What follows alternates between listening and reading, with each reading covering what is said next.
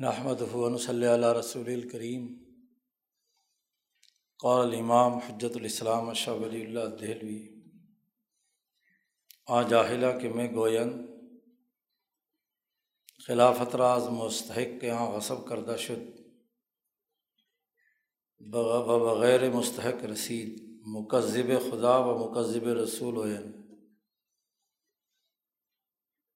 پیچھے دو آیات سے استدلال کر کے شاہ صاحب نے یہ بات واضح کی تھی کہ ان دونوں آیات سے، آیات استخلاف اور آیات تم، آیات تمکین سے یہ بات ثابت ہے کہ خلفۂ راشدین، حضرت ابو بکر صدیق، عمر فاروق، عثمان غنی، علی المرتضیٰ، یہ چاروں خلفاء ان کی خلافت قرآن حکیم سے ثابت ہے۔ قرآن حکیم میں جو جن لوگوں کے استخلاف یا خلیفہ کا بنانے کا اللہ نے وعدہ کیا تھا، وہ وعدہ ان چاروں حضرات کی خلافہ، خلافت کے زمانے میں پورا ہو گیا۔ یہاں تک ان دونوں آیات سے استدلال کرتے ہوئے یہ بات واضح کر دی پیچھے کہ یہ جو لوگ حضور اقدس صلی اللہ علیہ وسلم کے بعد اس ترتیب کے ساتھ حکمران بنے تھے۔ بس مستخلفین و متمکنین ایشا اند بالقطع۔ قطعی طور پر یہی ان دونوں آیات کا مصداق ہے۔ اور اس طرح یہ حق ثابت ہو گیا کہ خلفۂ راشدین کی یہی ترتیب اور یہی حکومت قطعی طور پر صحیح اور درست ہے۔ اب یہاں سے شاہ صاحب نے ان آیات کے حوالے سے خاص طور پر شیعہ حضرات اور اسی طرح کچھ سنیوں کے گروپ جو مختلف قسم کے ابہامات، مخمسے اور تردد کا شکار ہیں، شاہ صاحب نے ان کے جوابات دینے شروع کیے ہیں۔ سب سے پہلے تو شاہ صاحب فرماتے ہیں کہ وہ لوگ جن کا علم سے کوئی واسطہ نہیں ہے، وہ جب یہ کہتے ہیں کہ خلافت کے مستحق حضرت علی رضی اللہ تعالیٰ عنہ تھے اور ابو بکر صدیق اور عمر فاروق نے خلافت کا استحقاق رکھنے والے حضرت علی سے یہ خلافت اور حکومت غصب کر لی، چھین لی اور غیر مستحق خلیفہ بن بیٹھے۔ یہ جملہ ان کا کہنا دراصل خدا تعالیٰ کا انکار کرنا ہے، اس کی تقزیب کرنا ہے۔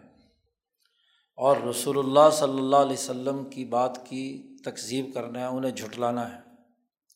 یہ اللہ اور اس کو رسول کو جھٹلانے والی بات ہے، اس کے علاوہ اور کچھ نہیں۔ اس کا علم سے کوئی تعلق نہیں۔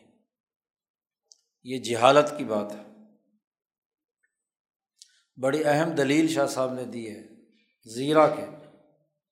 اس لیے کہ مخالفت امر تشریعی متصور است اللہ نے کسی کام کے کرنے کا حکم دیا ہے کہ یہ کرو مثلاً، تو یہ امر تشریعی ہوتا ہے۔ اس امر تشریعی کی مخالفت کرنا ممکن ہے، تصور میں آ سکتا ہے۔ مثلاً یہ کہ زید کو حکم دیا کہ نماز پڑھو اور وہ نماز نہ پڑھے۔ امر جس کا کیا جاتا ہے، حکم دیا جاتا ہے۔ تو حکم دینے والے نے تو حکم دے دیا کہ یہ کام کرو۔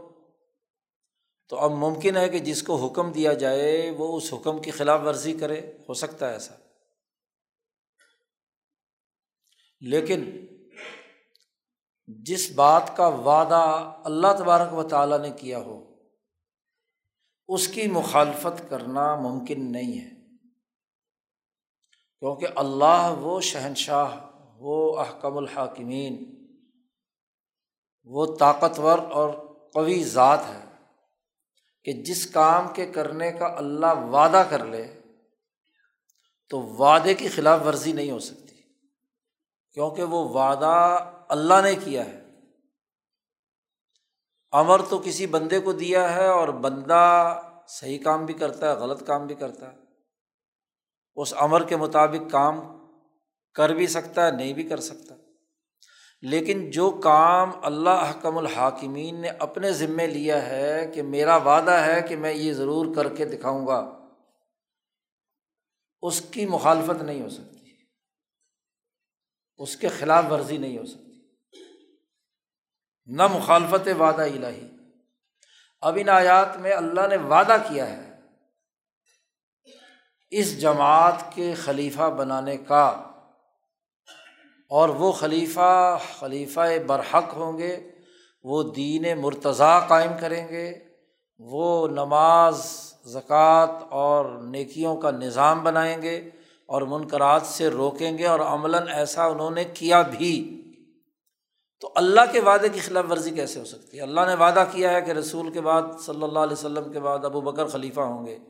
تو اس کی خلاف ورزی کیسے ہو سکتی ہے؟ اللہ نے وعدہ کیا ہے کہ عمر ان کے بعد ہوں گے۔ اللہ نے وعدہ کیا ہے کہ ان کے بعد عثمان ہوں گے۔ اللہ نے وعدہ کیا ہے کہ ان کے بعد علی ہوں گے۔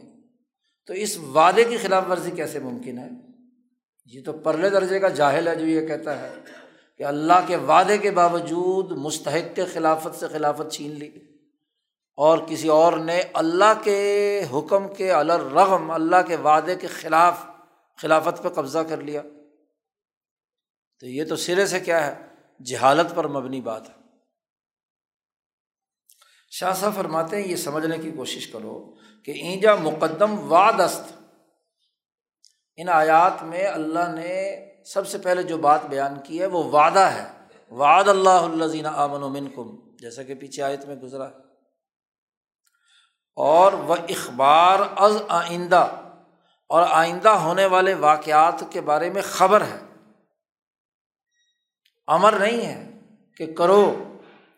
کرنے میں تو ہو سکتا ہے کہ کوئی خلاف ورزی کرے، لیکن اللہ جس بات کی خبر دے رہا ہے اور جس بات کا وعدہ کر رہا ہے، اس کی خلاف ورزی کیسے ہو سکتی ہے؟ وہ تشریح استخلاف ایشا تاب واد واد شدہ است کہ ان حضرات کی اس ترتیب کے ساتھ خلیفہ بننا یہ اس خبر اور وعدے کے بعد آیا ہے۔ تو اس کا مطلب یہ کہ جو کچھ ہوا ہے وہ وعدہ الہی کے مطابق ہوا ہے۔ وعدہ الہی کے خلاف نہیں ہوا۔ کہ بھائی تشریف و تصویب غیر مرضی نہ خواہد بود۔ کہ یہ جو بزرگی سب سے پہلے ابو بکر کو ملی، پھر عمر کو ملی، پھر عثمان کو ملی، پھر علی کو ملی اور ان کی حکومت قائم ہوئی۔ یہ غیر پسندیدہ نہیں ہے کیونکہ اللہ نے کہا ہے دین ہم الزر تضال یہ وہ دین قائم کریں گے جو اللہ کا پسندیدہ ہوگا۔ تو ان چاروں کی ترتیب کو اللہ نے پسندیدہ قرار دیا ہے۔ تو یہاں یہ کیسے دعویٰ کیا جا سکتا ہے کہ پہلے تین خلفاء نے حضرت علی سے خلافت زبردستی چھین لی؟ پھر ایک اور بات کی طرف توجہ دلائی شاہ صاحب نے کہ وچوں وعد استخلاف منجز شد۔ اللہ نے جو وعدہ کیا تھا خلیفہ بنانے کا، وہ پورا ہو گیا۔ مانا یہ کہ اگر کوئی وعدہ کرے یا اللہ نے وعدہ کیا کہ استخلف تو علیہ کم فلان سما فلان سما فلان برو کار آمد مطلب یہ ہے کہ اللہ نے کہا کہ میں پہلے خلیفہ بناؤں گا، ابو بکر کو، پھر عمر کو، پھر عثمان کو، پھر علی کو۔ تو یہ عمل میں آ گیا ایسے۔ اب یہ چیز لازم کرتی ہے کہ آ ایجاب انقیاد کہ اس بات کی فرما برداری کی جائے، اس کو تسلیم کیا جائے۔ بس ظاہر وادست و باطن ایجاب انقیاد۔ ظاہری طور پر یہ وعدہ ہے، لیکن باطنی طور پر دراصل لوگوں پر ان کی فرما برداری کرنا، چاروں خلفاء کی وہ لازمی کرنا ہے۔ شاہ صاحب کہتے ہیں کہ یہ اتنی واضح اور دو ٹوک بات ہے کہ اس پہ مزید گفتگو کرنا ان بزرگوں کی حقانیت کو ثابت کرنے کی ضرورت تو نہیں ہے۔ لیکن پھر بھی کسی کے دماغ میں اگر خلل ہے ابھی بھی جہالت کا، تو بات سنو آگے۔ ہر چند قدر این بزرگوارا، از این سخن کے میں گوئم بالا ترست۔ باوجود اس بات کے کہ ان بزرگوں کے بارے میں ان کا جو قدر و مرتبہ ہے، وہ ہماری اس گفتگو سے بہت بالا تر ہے۔ لیکن بال فرض اماں بفرض میں تواں گفت۔ اگر اس پر گفتگو بھی کرنی پڑے، تو ذرا سمجھنے کی کوشش کرو کہ اگر خدائے تعلیٰ درباب شخص اللہ تبارک و تعالیٰ کسی آدمی کے بارے میں یہ اعلان فرمائیں۔ مثلاً اللہ فرمائے کہ وعدہ کردہ ام کہ خطیب این روز جمعہ را فلاں نعمت، فلاں و فلاں نعمت بدہم۔ اللہ تعالیٰ فرمائے کہ بھائی اس جمعے کے دن جو آدمی خطبہ دے گا، خطیب ہوگا، اس کو اللہ تبارک و تعالیٰ فرمائیں کہ میں اس کو فلاں نعمت دوں گا، فلاں نعمت دوں گا، فلاں نعمت دوں گا۔ یا فرمایت، یا اللہ یہ فرمائے کہ خطیب این روز جمعہ عالم قاری سال است کہ اس دن میں جو خطیب خطبہ دے گا، مثلاً وہ بڑا عالم ہوگا، بڑا قاری ہوگا، بڑا نیک آدمی ہوگا۔ اب دو باتیں فرمائیں کہ خطبہ دینے والا فلاں فلاں نعمت تجھے ملے گی۔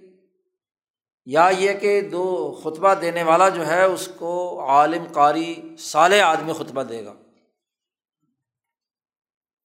اب ہوا یہ کہ اگر ان دو خطیبوں میں لڑائی ہو جائے، مثال سے بات سمجھا رہے ہیں۔ بعض درمیان دو خطیب تنافس واقع شد۔ وہ کہتا ہے کہ مجھے نعمت ملنی ہے، لہٰذا جمعہ میں پڑھاؤں گا۔ مولویوں کی لڑائی ہوگی، خطیبوں کی۔ دوسرا خطیب کہے کہ جی میں بڑا عالم قاری نیک آدمی ہوں، تو خطبہ جمعہ میں نے پڑھانا ہے۔ جی۔ جھگڑا ہو گیا۔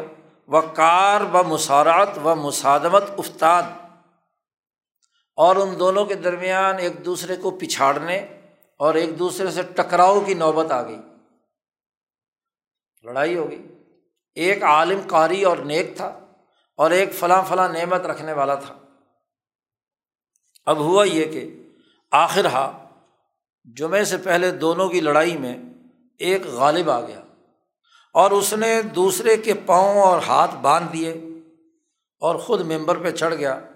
اور اس نے خطبہ پڑھا اور وہ مستحق کے کرامت ہما خطیب خواہد بود، اس خطیب کو جو کرامت یا انعام دیا جانا تھا تو اب وہی ظاہر کامیاب ہوا ہے، جو خطبہ پڑھانے پر خطیب کو ملنا تھا نا۔ تو اس نے خطبہ پڑھایا تو عزت اسے ملے گی۔ نہ یہ کہ مصروع اور مدفوع، نہ وہ جو جو پچھاڑا گیا اور جسے باندھ کر پھینک دیا گیا۔ بال فرض اگر تمہاری بات مان بھی لی جائے، شاہ صاحب کہتے ہیں، ویسے تو یہ چاروں بزرگ اس سے بالا تر ہیں۔ لیکن اگر تمہاری بات مان لی جائے تو زیادہ سے زیادہ یہی ہوگا نا کہ ایک طرف ایک خطیب کو اللہ نے کہا تھا کہ تمہیں تم خلافت کے مستحق ہو، دوسرے کو کہا تھا کہ تم خلافت کے مستحق ہو، دونوں میں لڑائی ہوئی اور انہوں نے طاقتور نے کمزور کو باندھ کر ایک طرف کر دیا اور خود حکمران بن گیا۔ تو اب بتاؤ، جو طاقتور خطیب دے چکا یعنی جس نے اقامت سلاد کی اتائے زکوٰۃ کی، امر بالمعروف کیا نہیں انل منکر کیا، تو اس خلافت اور عزت کا مستحق وہی ہوگا نا؟ وہ تو نہیں ہے جو بیچارہ باندھ کر ڈال دیا گیا ایک طرف۔ شاہ صاحب کہتے ہیں، خلافت حضرت سید المرسلین صلی اللہ علیہ وسلم، امر نیست، یہ جو حضرت صلی اللہ علیہ وسلم کی نیابت اور خلافت ہے یہ کوئی ایسا معاملہ نہیں ہے کہ عام لوگوں کو اس کا مکلف بنایا گیا ہو کہ بھائی تم میں سے کوئی بھی کیا ہے، حضور صلی اللہ علیہ وسلم کا خلیفہ بننے۔ جتنی اونچی شخصیت ہوگی، اتنا ہی اونچے مرتبے کا خلیفہ ہونا چاہیے نا۔ ہر آدمی تو نہیں ہو سکتا خلیفہ۔ اور یہ کہا جائے کہ اگر بحسب امر عمل کردن متی شدن اگر وہ اس کے مطابق عمل کریں گے تو فرما بردار ہیں اور اگر نافرمانی کریں گے تو سزا کے مستحق ہیں۔ ایسا نہیں ہے یہ بات خلافت کا معاملہ۔ بلکہ وعدہ بود از فو کے عرش نازل شد۔ عرش کے اوپر سے اللہ نے وعدہ فرمایا ہے یہاں۔ یہ عام مسلمانوں کی بات نہیں ہے کہ جو چاہے ہاں جی اس کی بنیاد پر جا کر خلیفہ بن بیٹھے۔ اور یہ اللہ کا ایسا وعدہ ہے کہ امکان تخلف نہ داشت، کہ اس کی خلاف ورزی نہیں ہو سکتی۔ خلاف ورزی کا امکان بھی نہیں ہے۔ و اور ودر ای و تعلق ب جبر و اختیار احد نبود اور چونکہ یہ اللہ کا وعدہ ہے، اس میں کسی کا جبر اور کسی کا از خود اپنا اختیار استعمال کرنے کا بھی کوئی موقع نہیں ہے۔ اللہ کا وعدہ ہے، اس کے مطابق ہی ہونا ہے۔ شاہ صاحب نے کہا، البتہ یہ ہے کہ یہ بات سمجھنی چاہیے کہ تا وقتے کی اشخاص معینہ بر صدر مسرد خلافت نہ نشستہ بدن اذہان مسلم ہر طرف میں رفت۔ بھائی زیادہ سے زیادہ آپ یہ کہہ سکتے ہیں کہ یہاں اللہ نے وعدہ کیا تھا، وعد اللہ اللہ آمن و من کم کہ تم میں سے اللہ نے خلیفہ بنانے کا وعدہ کیا ہے، تو اس میں کوئی فرد متعین تو نہیں ہے۔ یعنی کہیں نام تو نہیں لکھا ہوا کہ ابو بکر ہوں گے یا علی ہوں گے۔ مطلق بات کی ہے۔ تو جب تک اس آیت کے مطابق، اس وعدہ الہی کے مطابق کوئی آدمی مسند خلافت پر نہیں بیٹھتا، اس وقت تک تو ہم یہی کہیں گے کہ بھائی کوئی متعین شخص نہیں ہے اور مسلمانوں کے ذہن مختلف جگہوں پر مختلف اشخاص کے بارے میں جا سکتے ہیں، کوئی کہہ سکتا ہے کہ جی میری رائے میں شاید وہ ہو، دوسرا کہتا ہے وہ ہو، تیسرا ہو، وہ کو۔ تو مختلف ذہن جا سکتے ہیں، جیسا کہ حضور صلی اللہ علیہ وسلم کے وصال کے موقع پر بھی اور آپ صلی اللہ علیہ وسلم کے وصال سے ذرا پہلے بھی اس طرح سے بہت سارے لوگوں نے باتیں کی ہیں۔ کسی نے کہا فلاں خلیفہ ہوگا، کسی نے کہا فلاں خلیفہ ہوگا، کسی نے کہا فلاں خلیفہ ہوگا۔ کیونکہ عمومی بات تھی۔ شاہ صاحب یہاں ایک بڑی اہم مثال دے رہے ہیں اور شیعہ حضرات ہی کو سمجھانے کے لیے دے رہے ہیں۔ چنا کے در قصہ خیبر چوں آ حضرت فرمود، خیبر کی جب جنگ ہو رہی تھی، تو وہاں رسول اللہ صلی اللہ علیہ وسلم نے کئی دنوں کے بعد ارشاد فرمایا کہ کل صبح کو میں ایک آدمی کو جھنڈا دوں گا۔ سعت رایات غدن رجولن یحب اللہ و رسول ایک ایسے آدمی کو میں جھنڈا دوں گا کہ اللہ اور اس کے رسول کو وہ پسند کرتے ہیں اور وہ اللہ اللہ ان کو اللہ اور اس کا رسول اسے پسند کرتا ہے۔ اب جس وقت آپ نے یہ جملہ فرمایا، کل صبح جھنڈا دینے سے پہلے تک مسلمین را علم بالقطع حاصل شد۔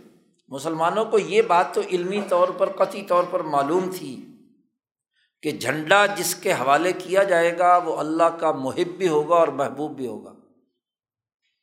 لیکن یہ نہیں جانتے تھے جھنڈا دینے سے پہلے تک کہ کون شخص معین ہے جو اس جھنڈے کی عزت کا مستحق ہوگا، سرفراز ہوگا۔ کیونکہ مطلقاً بات تھی، حضور نے کسی کا نام تو لیا نہیں تھا۔ تو لوگوں کے ذہنوں میں مختلف لوگ آ سکتے تھے۔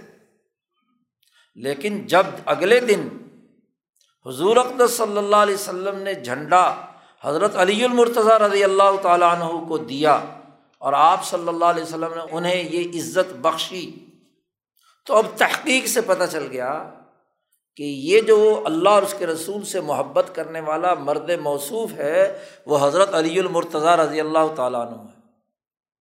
جیسے اس حدیث میں جھنڈا دینے سے پہلے کوئی بھی فرد ہو سکتا تھا، لیکن جھنڈا دینے کے بعد اس حدیث کا ایک ہی مطلب ہے۔ اور وہ صرف اور صرف اور صرف کون ہے حضرت علی المرتضیٰ؟ بالکل اسی طرح سمجھیے کہ یہاں جو قرآن کی آیت میں اللہ نے وعدہ کیا ہے کہ آمن و من کم عامل الصالحات کو میں خلیفہ بناؤں گا، جب تک مسند خلافت پر ابو بکر صدیق نہیں بیٹھے تھے، اس وقت تک تو ایک اجماعلی بات تھی، کسی کے بارے میں بھی ذہن جا سکتا تھا۔ لیکن جس دن ابو بکر صدیق خلیفہ بنے اور لوگوں نے ان کی بیت کر لی، تو اب اس آیت کا مصداق سوائے ابو بکر کے اور کوئی نہیں ہے۔ اور ابو بکر کے بعد، عمر کے علاوہ کوئی نہیں، عمر کے بعد، عثمان کے علاوہ کوئی نہیں ہے، اور عثمان کے بعد علی کے علاوہ کوئی نہیں۔ شاہ صاحب کہتے بات کو سمجھنے کی کوشش کریں۔ اسی طرح شاہ صاحب کہتے ہیں، ان آیات کا تقاضا قطعی طور پر یہ معلوم ہوتا ہے کہ ایک جماعت خلیفہ بنے گی، اسے اقتدار حاصل ہوگا، لیکن ابھی اشکال باقی تھا کہ ان افراد معینہ میں سے کون آدمی ہے جو خلیفہ بنے گا۔ لیکن جب پردہ اٹھ گیا اور جماعت نے پورے اہتمام کے ساتھ اشخاص معینہ کی خلافت کو وجود بخشا، پوری جماعت نے بیت کر لی ابو بکر صدیق رضی اللہ تعالیٰ نے اور پھر یہ کہ جو خلیفہ بنے، ان کے ہاتھ پر دنیا بھر کے ممالک کی فتوحات ہوئی اور دین مرتضیٰ وہاں پر قائم ہوا اور وہ اعلائی کلمت اللہ، تحقق یافت اور اللہ کے کلمے کے غلبے کا نظام دنیا بھر میں قائم ہو گیا۔ تو اب ہم یقینی طور پر یہ کہیں گے کہ اس آیت کا جو وعدہ ہے اور جو قرآۂ استخلاف ہے، وہ ان خلفۂ راشدین کے نام نکلا ہے۔ جیسے اس خیبر والی حدیث کا مطلب حضرت علی کو جھنڈا دینے کے بعد قطعی طور پر معلوم ہو گیا، ایسے ہی حضور صلی اللہ علیہ وسلم کے بعد جن جن لوگوں کو یہ خلافت ملی اور انہوں نے دین مرتضیٰ کا کام کیا اور دنیا کی فتوحات کیں تو اس کا مطلب یہ کہ قطعی طور پر اس سے مراد کون ہے؟ وہی خلف ثلاثہ ہے تو شاہ صاحب نے کہا کہ یہ انتہائی جہالت پر مبنی بات ہے کہ یہ کہا جائے کہ مستحق کے خلافت سے خلافت چھین لی اور کچھ لوگوں نے خلافت غصب کر لی۔ پھر ایک اور بادشاہ صاحب اگلی۔ یہ تو شیوں کی گفتگو تھی جس کا جواب دیا ہے۔ اور آگے سنیوں میں سے ایک امام بغوی کی ایک تفسیر سے ایک ابہام پیدا ہوتا تھا۔ اس اشکال کا جواب دیا ہے۔ شاہ صاحب کہتے ہیں، اگر بخاطر تو تردد راہ میں یابد۔ اے گفتگو کو سننے والے سامے اگر تیرے خیال میں یہ اشکال پیدا ہو اس حوالے سے کہ جو امام بغوی نے اپنی تفسیر میں اس آیت کی تفسیر کے ذیل میں کہا ہے، اور وہ کیا کہا ہے؟ قال قطادہ کمستخلف داود و سلیمان وغیرہ امام الانبیاء علیہم السلام۔ حضرت قطادہ فرماتے ہیں کہ اس جماعت کو بھی خلیفہ بنایا جائے گا جیسے داود اور سلیمان علیہ السلام وغیرہ جو امبیا تھے، ان کو اللہ نے خلیفہ بنایا تھا۔ یا داود، انا جالنا کا خلیفہ فی الارض۔ وکیلا اور یہ بھی کہا گیا، امام بغوی نے ایک جو قول نقل کیا ہے۔ کہ کمست خلف اللہ دین من قبل یعنی بنی اسرائیل حیث اہلکل جبابرا و بے مصر بے مصر و شام و اورسم ارزہم و دیارہم۔ یعنی جیسے بنی اسرائیل کو اللہ نے خلیفہ بنایا تھا، کہ اللہ نے مصر اور شام کے بڑے بڑے فرعون اور ظالموں کو، قوم عمالقہ کو ہلاک اور تباہ و برباد کیا اور خلافت کا مطلب ہے کہ ان کو ان کی زمین کا وارث بنایا۔ تو دو قول امام بغوی نے نقل کیے ہیں کہ خلافت سے مراد خلافت حکومت ہے جو داود اور سلیمان کو حاصل ہوئی ہے۔ یا یہ بھی ہو سکتا ہے کہ یہاں جو لیست خلیف ہوں کا جملہ استعمال آیا ہے، اس سے مراد حکمران بنانا نہ ہو، بلکہ ایک قوم کی جگہ پر دوسری قوم کو زمین کا مالک بنانا ہو۔ تو اس آیت کے ذیل میں امام بغوی نے یہ دو امکانات لکھے ہیں۔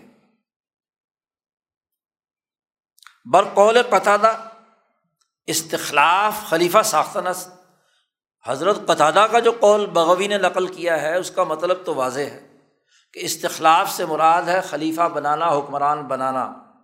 وہاں تک تو بات درست ہے اور اسی کے مطابق ہم نے پیچھے تشریح کی ہے شاہ صاحب کہتے ہیں۔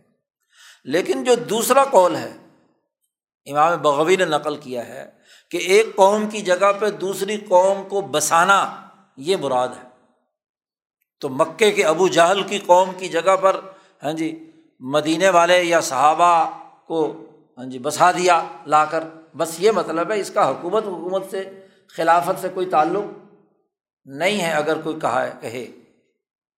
اماں پر قول دیگر، قوم را بجائے قوم نشاندن۔ وہ ہم چنی محتمل است کہ مراد تمکین کاف مہاجرین اولین بادشت زیادہ ذرا یہ کہ تمام مہاجرین اولین جو ہیں، ان کو دوبارہ اقتدار اور وہ اپنا ان کی جگہ پر بسا دیا مکہ میں یا مدینہ میں۔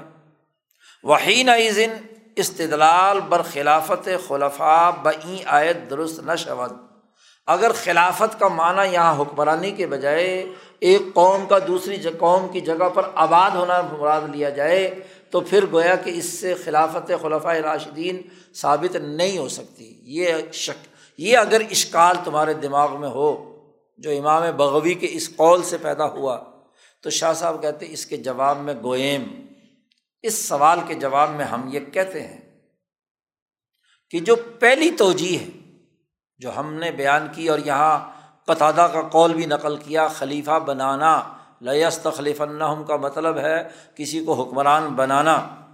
تو یہ جو پہلی توجہ ہے، یہ تو متصور ہے بعتبار استعمال عرب۔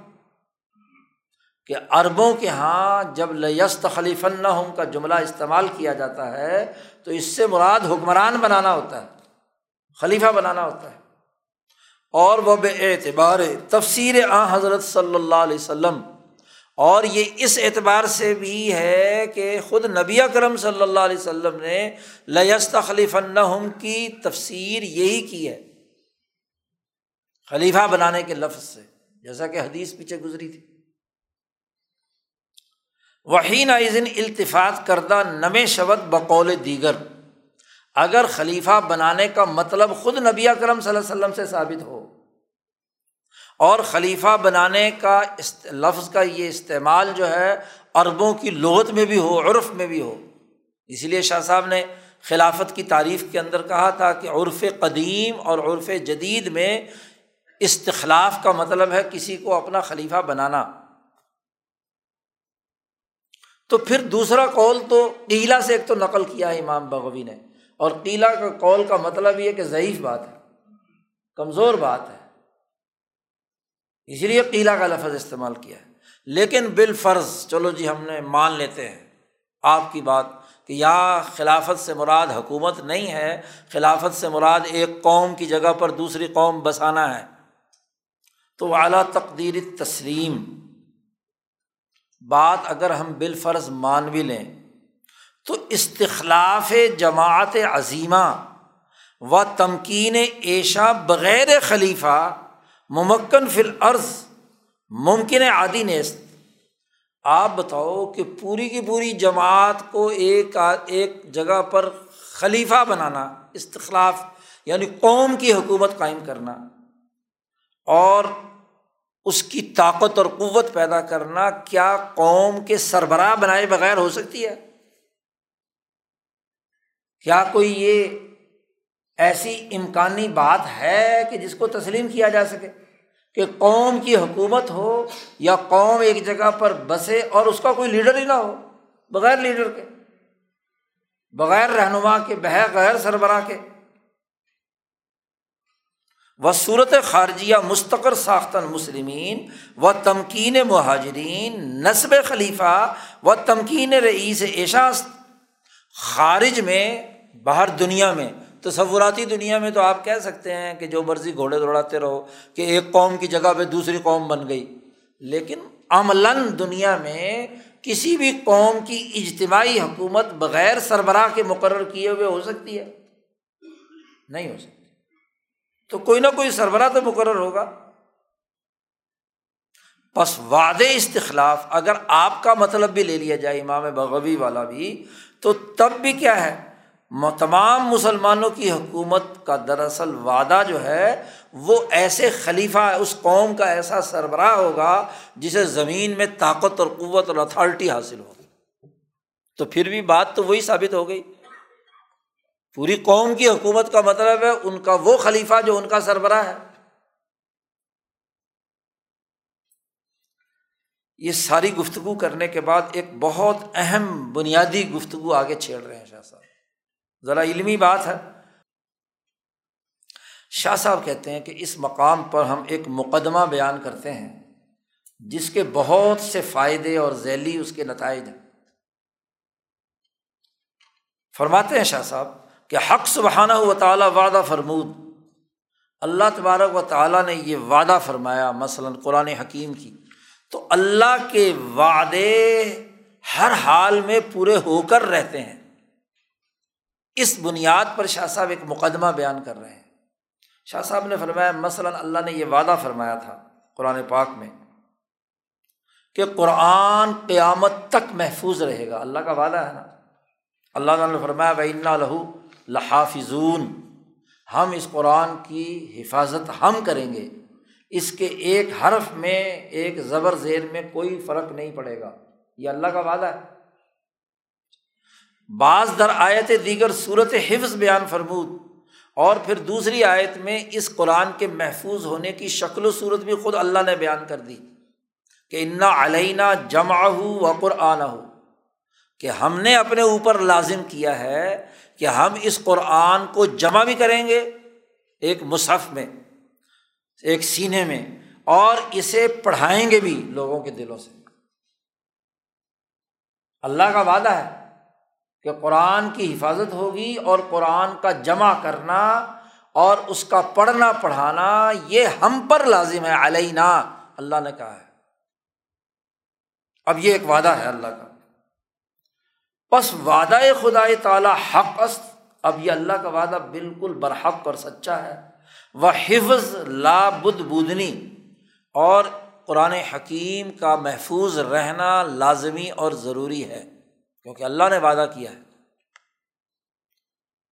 یہ وعدے سے متعلق بنیادی امور شاہ صاحب بیان کر رہے ہیں۔ شاہ صاحب کہتے ہیں، ذرا سمجھنے کی کوشش کرو۔ لیکن حفظ او سبحانہ و تعالیٰ در خارج قرآن پاک کی اللہ نے جو حفاظت کی ہے خارج میں، اس کا وہ طریقۂ کار نہیں ہے جیسے کوئی بندہ کسی چیز کی حفاظت کرتا ہے۔ بصفت حفظ بنی آدم اشیاء خدرا کہ آپ جب حفاظت کرتے ہیں کسی چیز کی، تو کوئی اللہ اس طرح حفاظت کرنے کے لیے بیٹھا ہے۔ تم تو کہیں بند کر کے تالا لگا کے کوئی بکسے میں بند کر کے کوئی اور طریقے سے یا اپنی جیب میں یا کہیں بھی ہاں جی اس کو محفوظ کرتے تو یہاں اللہ کہتے ہیں ہم قرآن کے محافظ ہیں، تو اللہ نے کوئی اس طرح کی حفاظت تو نہیں کی؟ یہ تو ممکن نہیں ہے۔ اور یا یہ بھی نہیں ہے کہ مانند نقش بر حجر مثلاً، کہ اللہ تبارک و تعالیٰ نے پتھر پر نقش کر کے ہاں جی اسے محفوظ کر دیا ہو، کہیں بکسوں میں بند کر کے کہ یہ قرآن ہے۔ اور یہ پتھر پر جو لکھا ہوا ہے، یہ اب کبھی تبدیل نہیں ہوگا۔ ظاہر نم شبد، اللہ تبارک و تعالیٰ کی حفاظت کا یہ طریقۂ کار ظاہر نہیں ہوا، بلکہ صفت حفظ، صفت ظہور حفظ الہی در خارج آ است۔ قرآن حکیم کے محفوظ ہرنے کی جو صفت اور طریقہ ہے، خارج میں یہ ہوا کہ اللہ تبارک و تعالیٰ نے سب سے پہلے تو الہام فرمایا امت مرحومہ کے نیک لوگوں کے دلوں میں کہ وہ مکمل جد وجہد اور کوشش کریں۔ بسائی تمام تر تمام تر جد وجہد اور کوشش کے ساتھ نیک لوگوں کے دلوں میں یہ بات ڈالی۔ کیا بات ڈالی؟ کہ تدوین آ کنن بیل اللوحین۔ ایک کتاب بنائیں، اس میں قرآن پاک کو جمع کریں۔ جیسا کہ ابو بکر صدیق رضی اللہ تعالیٰ عنہ کے دل میں یہ بات ڈالی۔ حضرت عمر فاروق، بخاری کی روایات وغیرہ میں ہے۔ اور پھر صحابہ کے قلوب میں ڈالی۔ پھر انہوں نے چار رکنی کمیٹی بنائی۔ اور اس کمیٹی نے مختلف جگہوں پہ جو ہڈیوں پہ، چمڑوں پر، لکڑیوں پر جو آیات اور صورتیں لکھی ہوئی تھیں، ان تمام کو باقاعدہ ایک مصحف کے اندر جمع کیا۔ حفظ کی صورت یہ ہوئی۔ اور وہ جمی مسلمین مجتمع شون بر یک نسخہ۔ پھر حضرت عثمان رضی اللہ تعالیٰ عنہ کے زمانے میں وہ جو ایک نسخہ حضرت حفصہ رضی اللہ تعالیٰ عنہ کے پاس تھا، عمر فاروق کے زمانے میں مرتب شدہ، تدوین شدہ، اس ایک نسخے پر ساری امت کو جمع کر دیا۔ تمام امت جمع ہو گئی۔ یہ حفاظت کا دوسرا پہلو ہے۔ اور پھر تیسرا پہلو حفاظت کا یہ ہے کہ ہمیشہ جماعت عظیمہ از قرا خصوصاً و سائر مسلمین عموماً۔ ہمیشہ آج چودہ سو سال ہو گئے اور شاہ صاحب کے زمانے میں گیارہ سو سال ہو گئے۔ آپ دیکھیے کہ عظیم جماعتیں قاریوں کی خاص طور پر اور تمام مسلمانوں کی عام طور پر۔ بقرات و مدارست عام مشغول باشن کہ وہ قرآن حکیم کی قرأت کرتے ہیں، اس کا دور ایک دوسرے کے ساتھ کرتے ہیں، پڑھتے پڑھاتے ہیں، درس و تدریس کا انتظام پوری دنیا میں اجماع امت ہے۔ اور یہ کسی ایک صدی کا نہیں، جب سے حضرت عثمان رضی اللہ تعالیٰ نے ایک نسخے پر پوری دنیا کے مسلمانوں کو جمع کیا تھا، اس دن سے لے کر آج تک تمام اسی کی قرآد کر رہے ہیں، اسی کا درس و تدریس کر رہے ہیں، اسی کا پڑھنا پڑھانے کا کام کر رہے ہیں۔ تا سلسلہ تواتر، از ہم گسیختہ نہ گردد۔ درمیان میں کوئی سلسلہ نہیں ٹوٹا، بلکہ یومن فیومن مضاف شبد بلکہ ہر گزرتے دن کے ساتھ دگنا تگنا چوگنا ہوتا جا رہا ہے۔ اور اس اجماع کی ایک بڑی اہم ترین بات ابھی حالیہ دنوں میں روس میں جو قرآن پاک کا نسخہ کے کچھ اوراق ملے اور اس پر باقاعدہ سائنسدانوں نے تحقیق کی صورت مریم کے دو رقوع ہیں، جو حضرت عثمان نبی اللہ تعالیٰ عنہ کے زمانے کے لکھے ہوئے ہیں۔ جی۔ ان پر تحقیق ہوئی اور مستشرقین نے کہا کہ جی ذرا چیک تو کرو کہ یہ جو آج قرآن پاک لوگوں میں، مسلمانوں میں پھر رہا ہے، اس میں اور یہ جو نسخہ ہے چھ سو پینتیس چالیس کے درمیان کا یہ نسخہ انہوں نے اس کی کیلکولیشن کی کہ اس کی روشنائی، اس کی جو جو کاغذ جس کے اوپر یہ لکھا گیا ہے، یہ کتنے سو سال پرانا ہے؟ تو انہوں نے اس کی مدت مقرر کی کہ یہ چھ سو پینتیس سے چالیس کے درمیان لکھا گیا۔ عیسوی، چھ سو پینتیس چالیس عیسوی کی بات ہو رہی ہے۔ تو آپ دیکھیے کہ اس زمانے کا وہ لکھا ہوا، جب انہوں نے اسے ہاں جی پڑھا اور موجودہ قرآن پاک کو پڑھا، تو ایک حرف، ایک لفظ، ایک زیر زبر کا فرق نہیں تھا۔ تو قرآن کی حقانیت دن بدن کیا ہے؟ ثابت ہوئی۔ اور پھر شاہ صاحب فرماتے ہیں کہ یہی وہ جو تمام دنیا میں قرآن پاک کا ایک نسخہ ہے، تمام جماعتیں اس کی تفسیر میں مشغول ہوئیں اس کی جو مشکل الفاظ تھے، ان کی تشریح کی، اس کے اسباب نزول پر انہوں نے جد وجہد اور کوشش کی۔ یہاں تک کہ ہر زمانے میں ایک مفسرین کی جماعت تفسیر کے امور سنبھالتی رہی۔ یہی تو حفاظت ہے۔ قرآن کی حفاظت، تدوین قرآن سے لے کر ایک نسخے پر اتفاق، تمام جماعتوں کی پڑھنے پڑھانے اور اس کی فقہ اور اس کی تفسیر اور اس کی تشریح کرنے پر متفق یہ حفاظت ہے نا قرآن کی کہ سب لوگ محف، اس محفوظ طور پر اس قرآن پر عمل کر رہے ہیں۔ تو وعدہ پورا اللہ نے ایسے کیا۔ صورت حفظ حمیرہ معین فرمودن، یہ حفاظت کی صورت ہے، متعین ہو گئی۔ اب جب ہم کہتے ہیں کہ اللہ نے وعدہ کیا تھا کہ میں قرآن محفوظ رکھوں گا تو اب ہم نے دیکھا کہ تدوین قرآن سے لے کر اب تک قرآن حکیم میں یہ ترتیب چلی آ رہی ہے۔ تو حفاظت کی مختلف صورتیں ہو سکتی تھیں نا۔ انا علینہ جمع ہوا قرآن ہو و انا لہ حافظون کی۔ تو اب پتہ چلا کہ یہ صورت متعین ہے اللہ کے یہاں اس کی، اس طرح اللہ نے محفوظ کیا ہے۔ اس کے علاوہ تو کوئی اور شکل نہیں ہے۔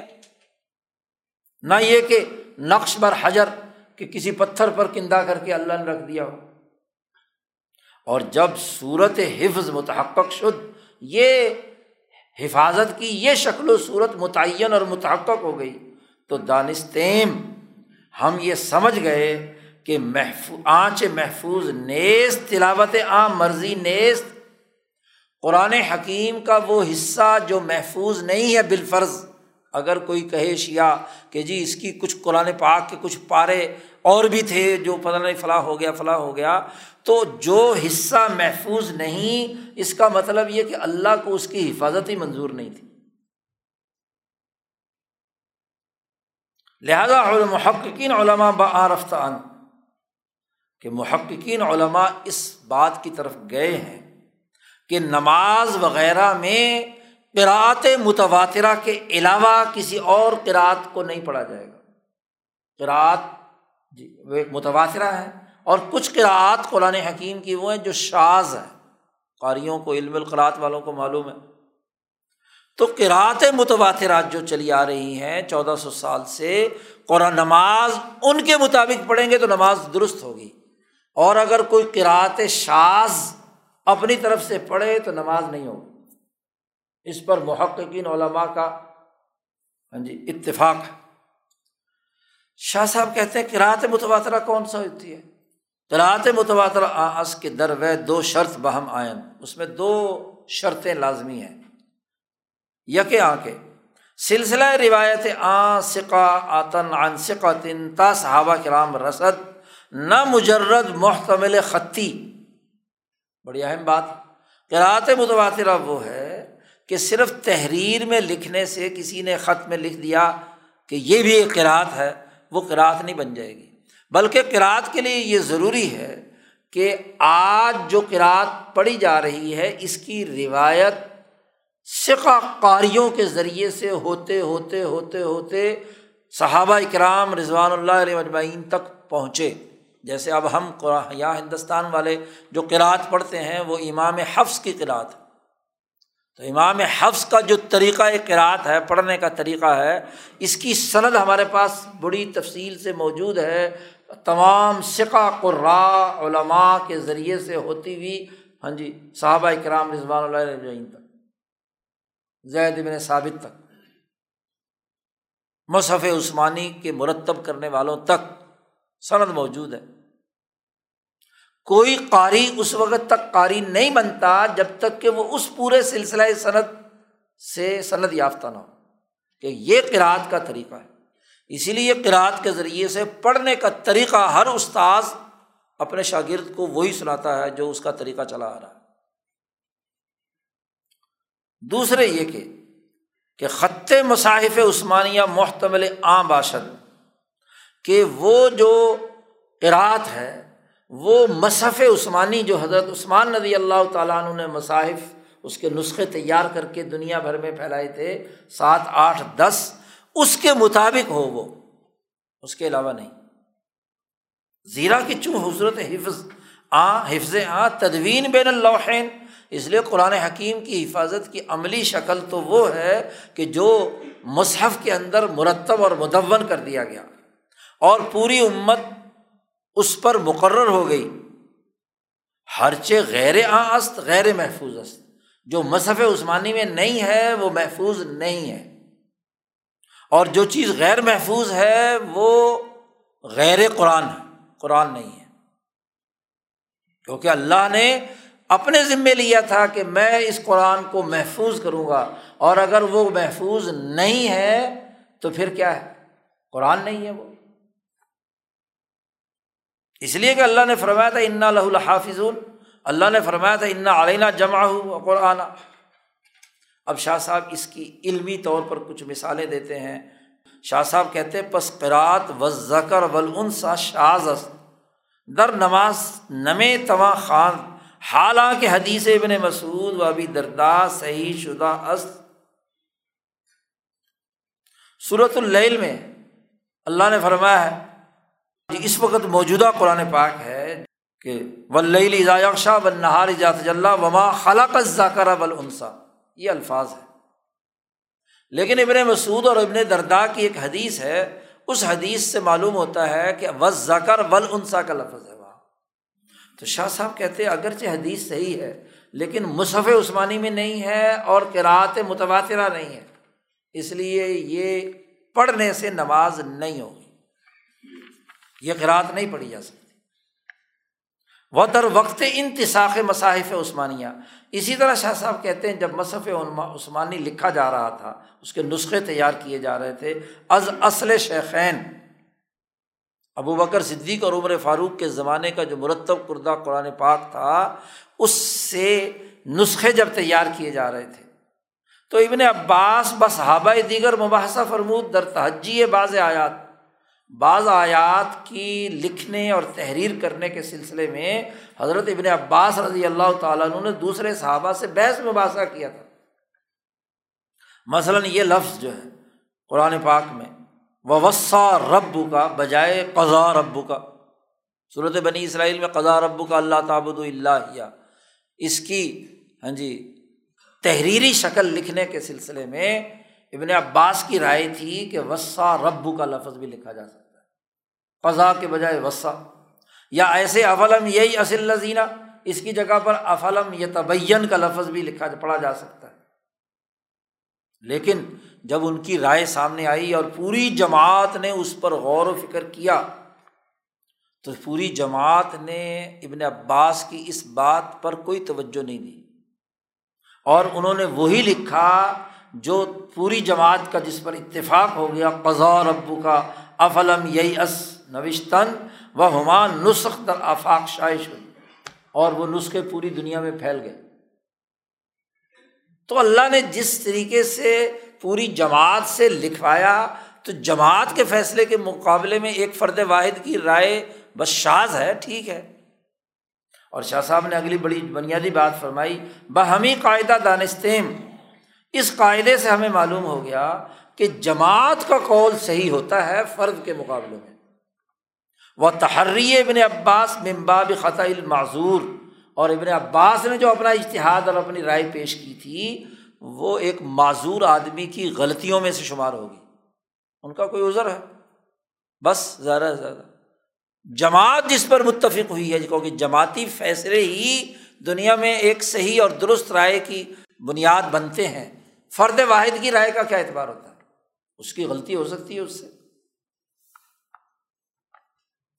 اسی طرح شاہ صاحب فرماتے ہیں کہ دیکھو، حضرت اسی طرح شاہ صاحب فرماتے ہیں کہ جمع صحابہ تنافس کردن جر جمع قرآن ہر یک مصحف مرتب نبو حضرت عثمان رضی اللہ تعالیٰ عنہ کے زمانے میں جب انہوں نے یہ فیصلہ کیا کہ جو مصحف حضرت ابو بکر و عمر کے زمانے میں مرتب ہو چکا ہے، پہلی کمیٹی نے اس کے نسخے تیار کر کے تمام قلم رو خلافت میں بھیج دیا جائے سات صوبے تھے۔ ہر صوبے کے گورنر کے پاس سرکاری طور پر قرآن حکیم کا نسخہ اس سے نقل کر کے سات نسخے نقل کیے گئے۔ ان کی پڑتال کی گئی، صحیح کیا گیا۔ اور پھر ان کو پورے صوبوں میں بھیجا گیا۔ اب ہوا یہ تھا کہ حضرت عثمان ندی اللہ تعالیٰ عنہ کے زمانے تک ہر ایک صحابی نے اپنی ترتیب کے مطابق قرآن مرتب کر رکھا تھا۔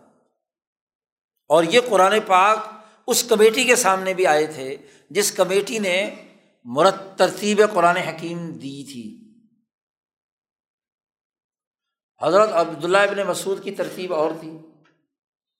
اور مختلف لوگوں کی اور اور ترتیب تھی، ہر ایک کی اپنی اپنی ترتیب تھی عباس کی اپنی ترتیب تھی۔ یعنی جس نے نبی کرم صلی اللہ علیہ وسلم سے نزولی ترتیب کے ساتھ کسی نے اگر سنا تھا، تو اس نے اسی نزولی ترتیب کے مطابق۔ مثلاً اگر کوئی آیت بعد میں آئے، تو انہوں نے جو آیت جس وقت سنی، انہوں نے اسی طرح اپنے کاغذ پہ لکھ لی، اپنی کاپی میں درج کر لی۔ تو کاپیاں شاگردوں کی مختلف ہوتی ہیں وہ جس وقت سبق میں آتا ہے، اس وقت لکھنا شروع کرتا ہے۔ تو ترتیب آگے پیچھے ہو جاتی ہے۔ دوسرا آیا، کسی اور وقت میں اس نے وہاں سے لکھنا شروع کر دیا۔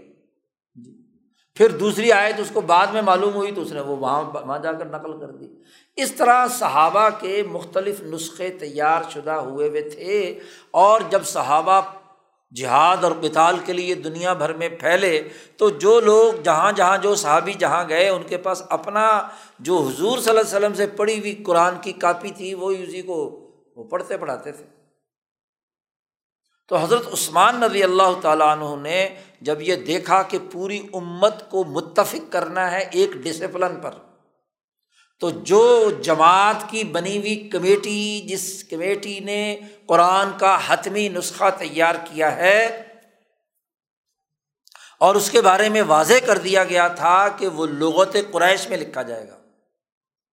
کیونکہ قرآن حضور اقدس صلی اللہ علیہ وسلم پر نازل ہوا اور قریشی زبان پہ نازل ہوا، خود حضور نے فرما دیا۔ اب ہوا یہ تھا کہ جس صحابی کی جو زبان تھی یا جو لہجہ تھا اس نے قرآن حکیم اپنے لہجے اور اپنی زبان میں لکھا تھا۔ مثلاً عبداللہ ابن مسعود رضی اللہ تعالیٰ عنہ قبیلہ حزیل سے تعلق رکھتے ہیں حضلی ہیں، وہ قریشی نہیں ہے تو حضلی لوگ الفاظ، عربی کے الفاظ جس انداز میں ادا کرتے تھے اور جس انداز میں لکھتے تھے، انہوں نے اپنا قرآن اسی انداز میں لکھا۔ ظاہر آدمی اپنی مادری لہجے اور اپنے قومی زبان کے اندر ہی چیزوں کو نقل کرتا ہے۔ دوسرا صحابی، دوسرے صحابی کسی اور قبیلے سے تعلق رکھتے تھے، تو انہوں نے اپنے قبیلے کے تناظر میں کیا ہے؟ قرآن حکیم کی کاپی تیار کی ہوئی تھی، اسی انداز میں اسے لکھا ہوا تھا۔ جبکہ اس بات پر نبی اکرم صلی اللہ علیہ وسلم نے وضاحت کر دی کہ قرآن قریش کی زبان پر نازل ہوا ہے، لہٰذا جب قرآن تحریر کیا جائے گا، تو وہ قریش کی لغت پر ہوگا۔ یہ جو کمیٹی موجود تھی جو جس نے کام کیا اس میں ایک صحابی انصاری تھے، باقی تین قریشی تھے۔ تو وہاں صاف طور پر ابو بکر صدیق نے ہدایت کر دی تھی کہ یہاں انصاریوں کا لہجہ نہیں چلے گا۔ یہاں قریش کے لہجے کے، کیونکہ نبی کرم صلی اللہ علیہ وسلم پر قرآن نازل ہوا ہے، تو قریش کے لہجے پر اسے لکھا جائے گا۔ اسی کے مطابق اس کی جو خطی ساخت ہوگی، تحریری ساخت ہوگی، وہ اسی کے مطابق ہوگی۔ شاہ صاحب کہتے ہیں کہ جب حضرت عثمان نبی اللہ تعالیٰ عنہ نے یہ فیصلہ کیا، تو جس جس صحابی کے پاس اس نے جس ترتیب سے پڑھا تھا قرآن حکیم، ظاہر ہر آدمی کو اپنی لکھی ہوئی کاپی پر زیادہ اعتماد ہوتا ہے۔ استاد تو ایک بول رہا ہے، لیکن لکھنے والے اپنے مرضی سے اپنے انداز میں لکھ رہے ہیں۔ تو ہر آدمی کو اپنی کاپی سے پڑھا تو ان صحابہ نے ہاں جی آپس میں رائے کا اختلاف ہوا۔ انہوں نے کہا، جناب، ہمارا قرآن ہم نے تو قرآن حضور سے ایسے پڑھا ہے تو اب ہم ہاں جی سرکاری قرآن حکیم پڑھا کریں گے۔ تو اس پر کیا ہے؟ تنافس ہوا۔ ہر یک مصحف مرتب نبود و ہر یک اہل آ اثر سور قرآن را بلغت خود نوشت، بر غیر لغت قریش۔ قریش کی لغت کے علاوہ۔ تو حضرت ذنورین عثمان ذنورین کو اللہ نے ان کے دل میں الہام ربانی پیدا ہوا اور انہوں نے کہا کہ بھائی، یاد رکھو کوئی آدمی اس قریشی لہجے کے نسخے کے علاوہ کوئی قرآن نہیں پڑھے گا اور جس جس نے جو جو کاپیاں یا قرآن لکھے ہوئے ہیں وہ لے لیے جائیں اور انہیں جلا دیا جائے۔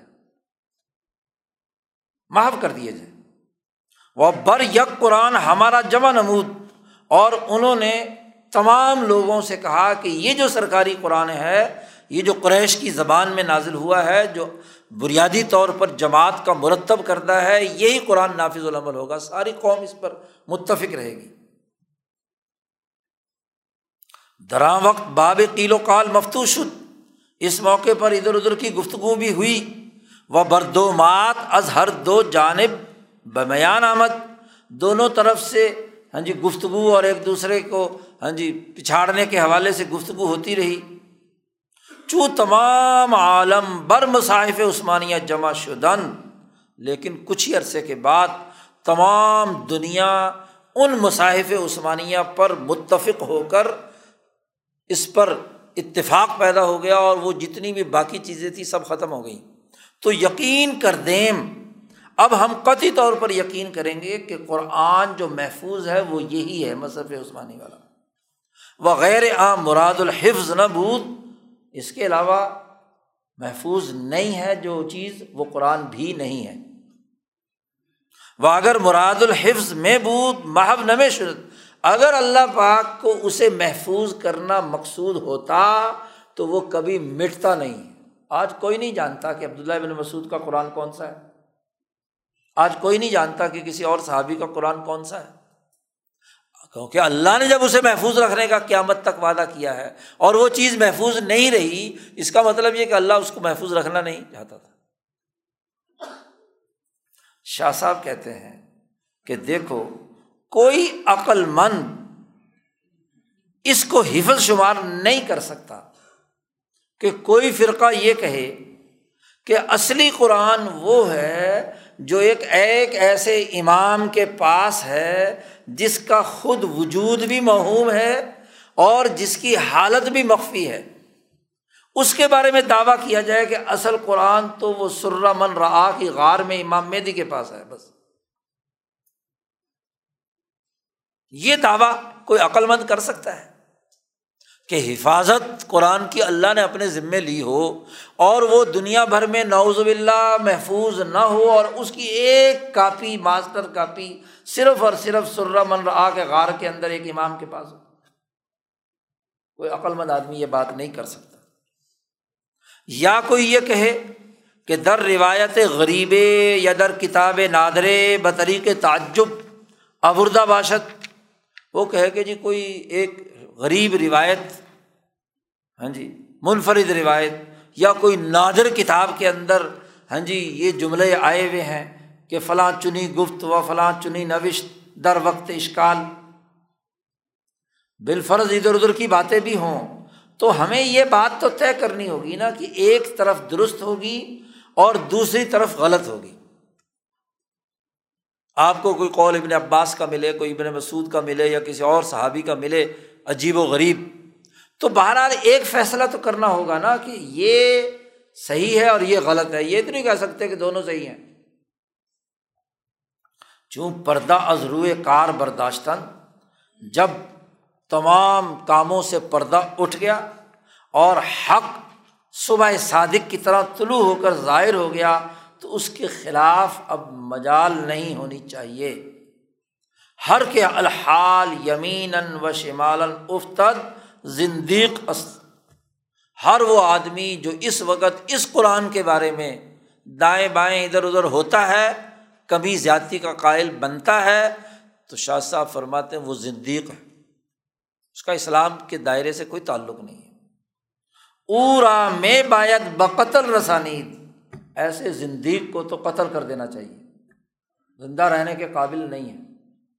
کہ وہ اس قرآن حکیم کی حفاظت کی جو شکل ہو چکی ہے، اس کے اندر شکوک و شبہات اور اس کے بارے میں ادھر ادھر کی لایانی گفتگو کرتا ہے، جیسے آج کل ہاں جی انگریزوں کے پالتو لوگ جو ہے مستشرقین اور ان کے ہاں جی گفتگو سننے والے اس طرح کی اوٹ پٹانگ بکتے رہتے ہیں۔ شاہ صاحب کہتے ہیں، اگلی بات سنو۔ اگر گوش سنو و دل دانہ داری سخن باریک تر بشنو اگر تو کانوں سے توجہ سے سننا چاہتا ہے اور سمجھدار دل سے سننا چاہتا ہے، تو ایک باریک تر بات میں تمہیں سنانا چاہتا ہوں، ذرا سنو۔ سخن باریک تر بشنو اور وہ کیا ہے؟ کہتے ہیں شاہ صاحب کہ اللہ تبارک و تعالیٰ ہمیشہ سے اس کائنات کا نظام چلانے والی ذات ہے۔ اور وہ کیسے چلا رہی ہے؟ ب الحام امور حق در قلوب عباد صالحین اللہ تبارک و تعالیٰ اس کائنات کا نظام سچی اور حق باتوں کو اپنے نیک بندوں کے دلوں میں ڈالتی ہے، الہام کرتی تا تمشیت مراد او کنن، تاکہ اللہ کو جو اس کائنات میں کام، مطلوب اور مقصود ہوتا ہے وہ سچی جماعت کے دلوں میں الہام ڈالا جاتا ہے اور اس کے ذریعے سے لوگ کرتے ہیں۔ وہ معود او سر انجام دہن۔ اللہ نے جن چیزوں کا وعدہ کیا ہے تو وہ وعدہ اسی الہام کے ذریعے سے ہی پورا ہوتا ہے۔ شاہ صاحب اس کی مثال کے طور پر فرماتے ہیں کہ دیکھو، وہ وے تعلیٰ قصہ خضر با حضرت موسا ذکر نہ کر، مگر برائے افاد برائے افادہ ہمیں نقطہ اسی نقطے کے تناظر میں حضرت خضر علیہ السلام اور موسا علیہ السلام کا قصہ ہے۔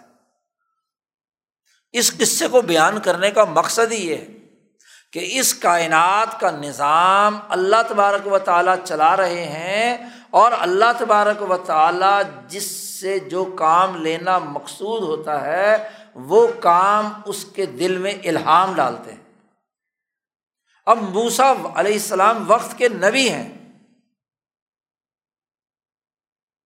کائنات کے نظام چلانے سے متعلق ضروری نہیں ہے کہ سارے کے سارے امور موسا علیہ السلام کو کیا ہے؟ اللہ پاک بیان کریں۔ نبوت اپنی جگہ پر ہے۔ لیکن اس کے باوجود موسا علیہ السلام نے جب یہ دعویٰ کیا کہ مجھ سے بڑا کوئی عالم نہیں ہے، جیسا کہ حدیث میں آتا ہے۔ تو اللہ پاک نے موسا علیہ السلام سے کہا، کیوں تم سے بڑا عالم اور کو کیوں نہیں ہے؟ تم سے بڑا ایک عالم ہے جو وہاں فلاں جگہ پہ رہتا ہے، جاؤ اس کے پاس. تو موسا علیہ السلام نبی ہونے کے باوجود علم حاصل کرنے کے لیے خضر علیہ السلام کے پاس گئے۔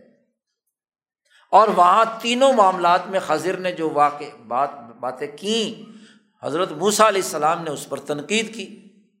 تو پھر خضر نے ہاں جی وضاحت کی اور تینوں کا مطلب بیان کیا تو یہ الہام ہی تو تھا خضر کے قلب میں کہ اللہ کو جو کام مطلوب اور مقصود تھا وہ خضر کے دل میں اللہ نے ڈال دیا۔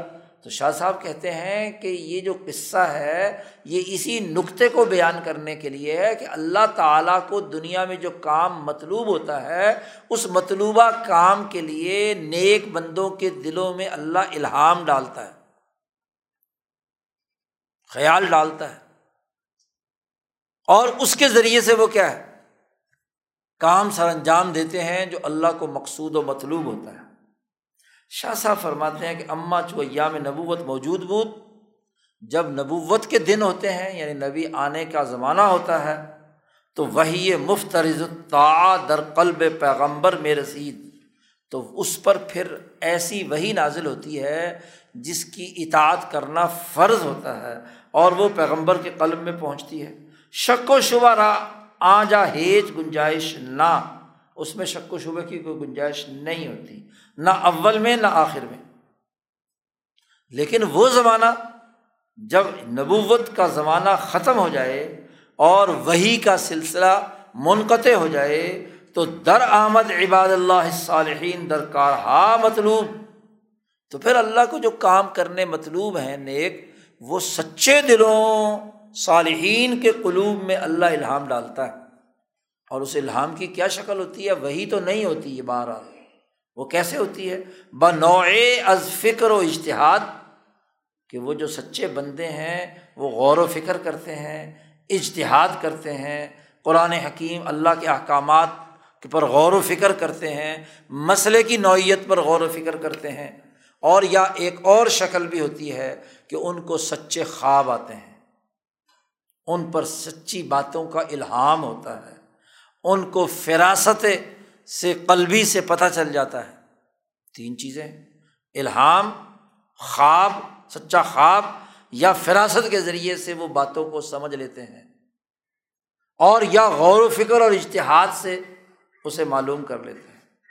شاہ صاحب کہتے ہیں یہ جتنی بھی باتیں ہیں، اگرچہ یہ تمام لوگوں کو ان باتوں کا مکلف بنانے کی حجت نہیں ہے۔ کسی کا خواب کسی دوسرے کے لیے حجت نہیں ہے۔ کسی کا الہام کسی دوسرے کے لیے حجت نہیں ہے عام انسانوں کے لیے۔ لیکن اگر جیسے الہام ہوا اور الہام والے نے اس کے مطابق کام کیا اور وہ کام اس کے مطابق ہو گیا وہ صبح صادق کی طرح روشن ہو کر سامنے آ گیا تو پھر تو مانا جائے گا نا۔ پھر تو نہیں کہیں گے کہ جناب والا یہ جی خواب تھا جی۔ ہاں جی اس کی کیا ضرورت ہے؟ چوں کار بآخر رسید و رشد عام مانند فلق صبح ظاہر گشت، صبح صادق کی طرح واضح ہو گیا۔ معلوم ہما اہل تحقیق شد کہ عام محض حق بودا است۔ کہ وہ جو اس صحابی یا اولی کے قلب میں جو بات الہام ڈالی گئی تھی، جب وہ ویسا ہی ہو گیا تو پھر تو یہی کہیں گے نا کہ جو الہام تھا وہ سچا تھا۔ جیسے مثلاً حضرت عمر فاروق رضی اللہ تعالیٰ عنہ نے جب ابو بکر صدیق رضی اللہ تعالیٰ عنہ سے مباحثہ کیا تھا، بحث مباحثہ کیا تھا، فی مسلط المرتدین، مرتدین کے مسئلے میں۔ جیسا کہ آگے تفصیل آ رہی ہے۔ حضرت ابوگر صدیق نے کہا کہ جو زکوٰۃ نہیں دیتا، جو مرتد ہے، میں اس سے جنگ لڑوں گا۔ تو حضرت عمر رضی اللہ تعالیٰ عنہ نے اس پر بحث، مباحثہ کیا حضرت ابو بکر صدیق سے کہ کیسے آپ جنگ لڑیں گے ان سے۔ تو بار بار جب حضرت ابو بکر صدیقی نے بات کی تو حضرت عمر فاروق کہتے ہیں فعارف تو الحق میں سمجھ گیا کہ ابو بکر کے قلب میں جو الہام ہوا ہے، یہ بالکل سچا اور برحق دوائی کے در قروب خلبا فرو میں ریخت با صفت بود۔ شاہ صاحب کہتے ہیں، جتنے الحامات جتنے دائیں خلفۂ راشدین کے دلوں میں اللہ نے پیدا کیے ہیں، اس کا تعلق انہیں معاملات سے۔ گو نبوت کا دورہ ختم۔ لیکن اب ایام خلافت ہے۔ اور شاہ صاحب کہتے ہیں ایام خلافت جو ہیں وہ ایام نبوت کا بقایا ہے۔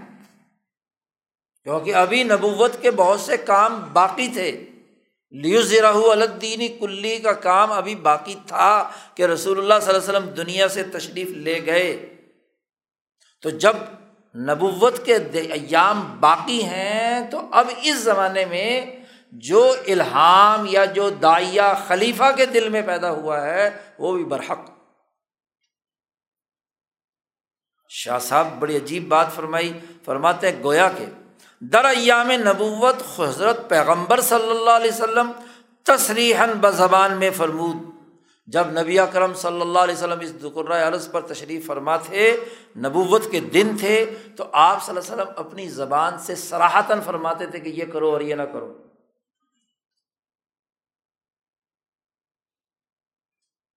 اور جب ایام خلافت ہوئے تو شاہ صاحب کہتے ہیں، اب نبی اکرم صلی اللہ علیہ وسلم اپنی قبر مبارک میں خاموش بیٹھے ہیں، ساکت، نشستہ۔ اور وہاں بیٹھ کر اپنے ہاتھ سے یا اپنے سر کے اشارے سے فرماتے جی ایام خلافت میں خلفۂ راشدین کو ہدایت دیتے ہیں زبان سے نہیں، سر کے اشارے سے کہ یہ کرنا ٹھیک ہے یا نہیں، یا ہاتھ کے اشارے سے۔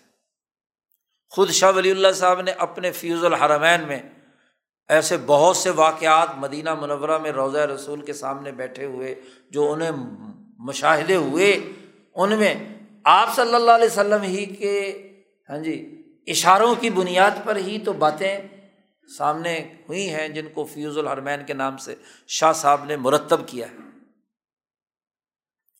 تو شاہ صاحب کہتے ہیں کہ ایام خلافت جو خلفۂ راشدین، اس زمانے میں بھی ابھی چونکہ ربی اکرم صلی اللہ علیہ وسلم کی نبوت کے کام جو ابھی تکمیل پذیر ہونے تھے وہ باقی تھے، تو وہ خلفۂ راشدین کے دل میں جو دائیا یا الہام پیدا ہوتا تھا، اس کی تائید اور تصدیق اب بھی قبر مبارک میں رسول اللہ صلی اللہ علیہ وسلم کرتے رہے۔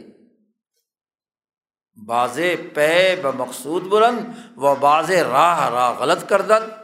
اب بعض لوگ تو اس پر پورا پورا عمل کیا، جیسے خلفۂ راشدین نے، اور بعض لوگ غلط راستے پر چلے گئے۔ باقی رہی یہ بات کہ اجماع امت، تو اجماع امت کا کیا مطلب ہے؟ شاہ صاحب کہتے ہیں اجماع کا مطلب تم نے جو اپنے دین کے علماء کی زبانی سنا ہے، وہ نہیں ہے۔ مانا اجماع کے بر زبان علماء دین شنیدہ باشی ای نیست کہ ہما مشتحدین لا یسف فرد در عصر واحد بر مسئلہ اتفاق کنند علماء جس اجماع کی بات کرتے ہیں علماء دین، اس کا یہ مطلب نہیں ہے کہ سارے مشتحدین جو ایک زمانے میں ہیں، وہ اس مسئلے پر کامل اتفاق کریں۔ کوئی فرد بھی اس کی خلاف ورزی نہ کرے۔ یہ اجماع کا مطلب نہیں ہے۔ اس لیے کہ ایسا اجماع ممکن ہی نہیں ہے۔ واقع نہیں ہو سکتا۔ اعلیٰ ہو ہی نہیں سکتا کہ سارے لوگ ایک جگہ میں متفق ہو جائیں۔ بلکہ معنی اجماع کیا ہے؟ جب ہم اجماع کا لفظ بیان کرتے ہیں، اس کے دو مطلب ہیں۔ ایک مطلب تو یہ ہے کہ وہ جو خلیفہ وقت ہے، وہ رائے والوں سے مشاورت کے بعد ایک حکم سرکاری طور پر دے دے کہ یہ کرنا ہے۔ یہ امت کا اجماع ہے۔ چاہے اختلاف کرنے والے کتنے اختلاف کر رہے ہیں سب نے اپنے اپنی رائے دی اور رائے دینے کے بعد جو حکم فیصلہ فیصلہ خلیفہ جاری کر دے، ایک بات یہ اور نہ صرف جاری کر دے بلکہ وہ نفاذ آ حکم اور اپنے حکم کو نافذ بھی کر دے، یہاں تک کہ پوری دنیا میں پھیل جائے۔ مثلاً عراق کی زمینیں جب فتح ہوئیں، تو وہاں صحابہ نے مختلف آرا آئیں، کسی نے کچھ کہا، کسی نے کچھ کہا، کسی نے کچھ کہا۔ اور اکثریت کی رائے یہ تھی کہ اس سلسلے میں کیا ہے؟ یہ زمینیں افراد میں انفرادی طور پر تقسیم کر دی جائیں۔ لیکن مشاورت کئی مہینے ہوتی رہی اور حضرت عمر فاروق نے جب دلائل سے یہ ثابت کیا کہ یہ زمینیں قومی ملکیت میں لی جائیں گی، تاکہ قیامت تک اس سے کیا ہے، تمام لوگ فائدہ اٹھائیں۔ تو اس کا حکم حضرت عمر فاروق نے دیا اور اس کو نافذ کیا۔ تو یہ اب اجماع ہو گیا۔ اس کو اجماع کہیں گے۔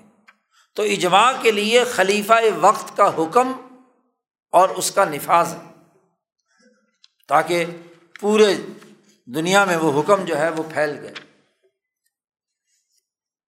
نبی اکرم صلی اللہ علیہ وسلم نے فرمایا اسی تناظر میں ہی کہ علیکم بسنتی و سنت الخلفاء الراشدین المحدین کہ تم پر لازم ہے کہ میری سنت پکڑو۔ حضور صلی اللہ علیہ وسلم نے فرمایا اور خلافۂ راشدین کی سنت کو میرے بات مضبوطی سے تھامے رکھنا۔ شاہ صاحب کہتے ہیں، جب یہ مقدمہ سمجھ میں آ گیا آپ کو کہ اللہ نے جو وعدہ کیا تھا مثلاً حفاظت قرآن کا، اس کی حفاظت کا طریقۂ کار پر صحابہ کا اجماع ہو گیا اور اس کے مطابق خلیفہ وقت حضرت عثمان نے حکم دے دیا اور حکم نافذ العمل ہو گیا۔ تو یہی مطلب ہے ان آیات کا، و ان الحافظ کا۔ شاہ صاحب کہتے جب یہ مقدمہ تم نے اچھی طرح سمجھ لیا تو اب یہ سمجھو۔ کہ اللہ نے یہاں وعدہ فرمایا تھا، وعد اللہ اللہ کم کہ تم میں سے میں خلیفہ بناؤں گا۔ اور اللہ نے جب وعدہ فرمایا ہے تو واللہ لا خلیف المیعاد۔ اللہ کے وعدے کی خلاف ورزی، اللہ اپنے وعدے کی خلاف ورزی نہیں کرتا۔ اللہ نے وعدہ فرمایا تھا کہ مہاجرین اولین کو، کہ وہ مہاجرین اولین جو ایمان کے میدان میں اور عبادت کے میدان میں سب سے آگے ہوں گے ان کو میں خلفا بناؤں گا۔ اللہ نے فرمایا تھا خلفا خاہم صاحب۔ اور ان کے ذریعے سے بہت سے معلوم اور مشہور کام ظاہر ہوں گے۔ اور اس ظہور، اس وعدے کے ظہور کی صورت یہ ہے کہ ایک کے بعد دوسرا خلیفہ، تیسرا خلیفہ اس جماعت کا بنتا گیا۔ ابو بکر صدیق بنے، پھر عمر فاروق بنے، پھر عثمان غنی بنے، پھر علی المرتضیٰ بنے۔ اور یہ بات بڑی واضح سی ہے کہ کسی قوم کا ایک سربراہ بنائے بغیر کوئی کام مکمل نہیں ہو سکتا۔ خود رسول اللہ صلی اللہ علیہ وسلم نے فرمایا کہ الامام جنت یقات ورا ہی کہ امام ڈھال ہوتا ہے، حکمران، اس کی ڈھال کے پیچھے ہو کر ہی لوگ لڑائی، جنگ لڑتے ہیں، اپنے ریاست کی حفاظت کرتے ہیں۔ حکمران اگر ناکارہ اور بے وقوف ہو تو وہ مرواتا ہے قوم کو۔ اور اگر صحیح ہو تو قوم کی حفاظت کرتا ہے۔ اسی لیے ایک شاعر نے شعر میں کہا کہ لا یسل الناس فوزی لا سرات الحم ولا سرات ازا جو سادو۔ ان لوگوں کی حالت، اس قوم کی حالت کبھی درست نہیں ہو سکتی جہاں ایسا انتشار ہو کہ ان کا کوئی سربراہ ہی نہ ہو، کوئی لیڈر ہی نہ ہو۔ ہر آدمی خود ہی لیڈر ہے۔ اور جس قوم کا سربراہ اور سردار نہیں ہوتا، لیڈر نہیں ہوتا، تو وہ جاہلوں کو اپنا وزیر اعظم بنا لیتے ہیں۔ کہ جہاں انتشار ہے، ان کا کوئی لیڈر نہیں ہے، تو اس قوم کی حالت کبھی درست نہیں ہو سکتی۔ اور جاہل لوگ جو ہیں، وہ لیڈر بن جاتے ہیں۔ پھر ذلوف ازلو شاہ صاحب کہتے ہیں، این قدر معلوم بالقطع است. یہ بات قطعی طور پر معلوم ہو گئی کہ لیکن در این وقت نوع از غموز و اشکال موجود بود۔ حضور صلی اللہ علیہ وسلم کے زمانے میں یہ بات قطعی طور پر معلوم ہوگی کہ خلیفہ ہوں گے اور اس اس طرح کام کریں گے۔ لیکن ان میں سے کون سا خلیفہ ہوگا؟ اس کی خلافت کی مدت کتنی ہوگی؟ اور ترتیب خلافت کس اسلوب پر ہوگی؟ اور پھر مشاورت کے وقت کس کا نام قرآن اندازی میں نکلے گا اور وہ جماعت میں سے کون فرد اس خلافت کی دولت سے سرفراز ہوگا؟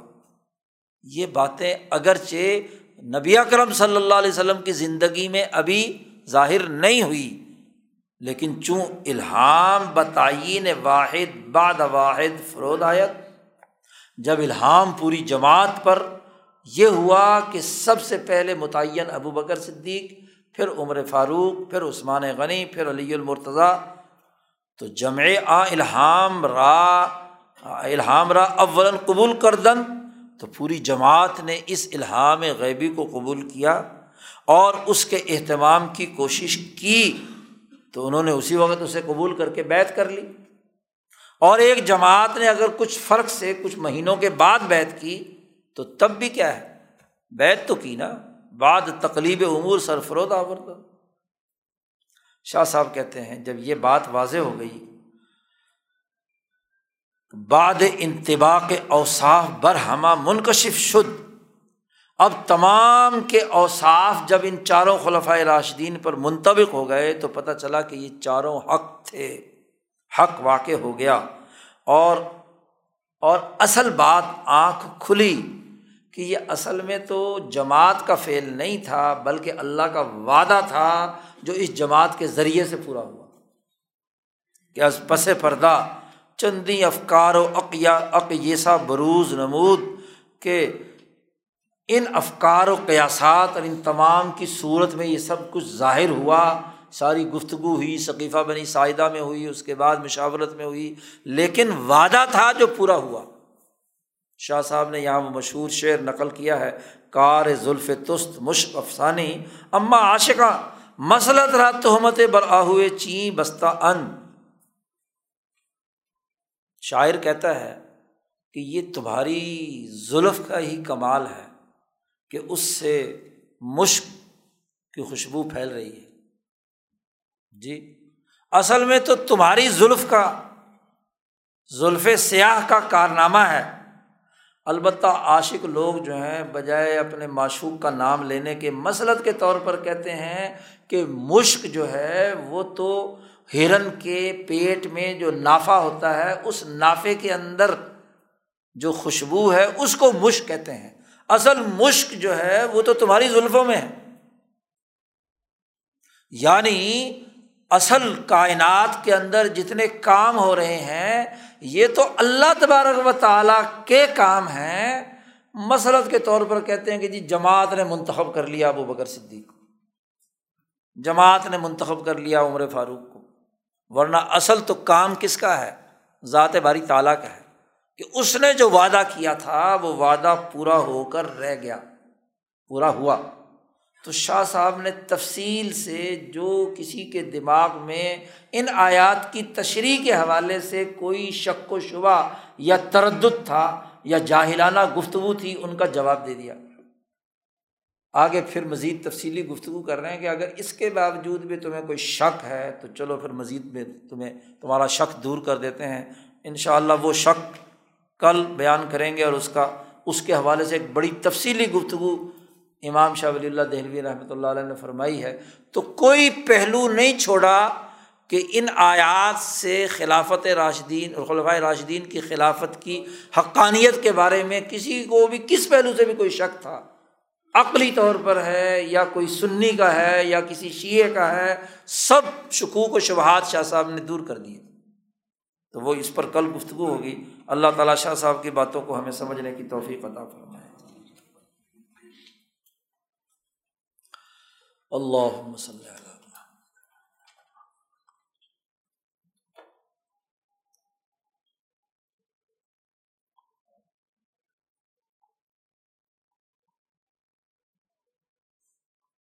اجمعین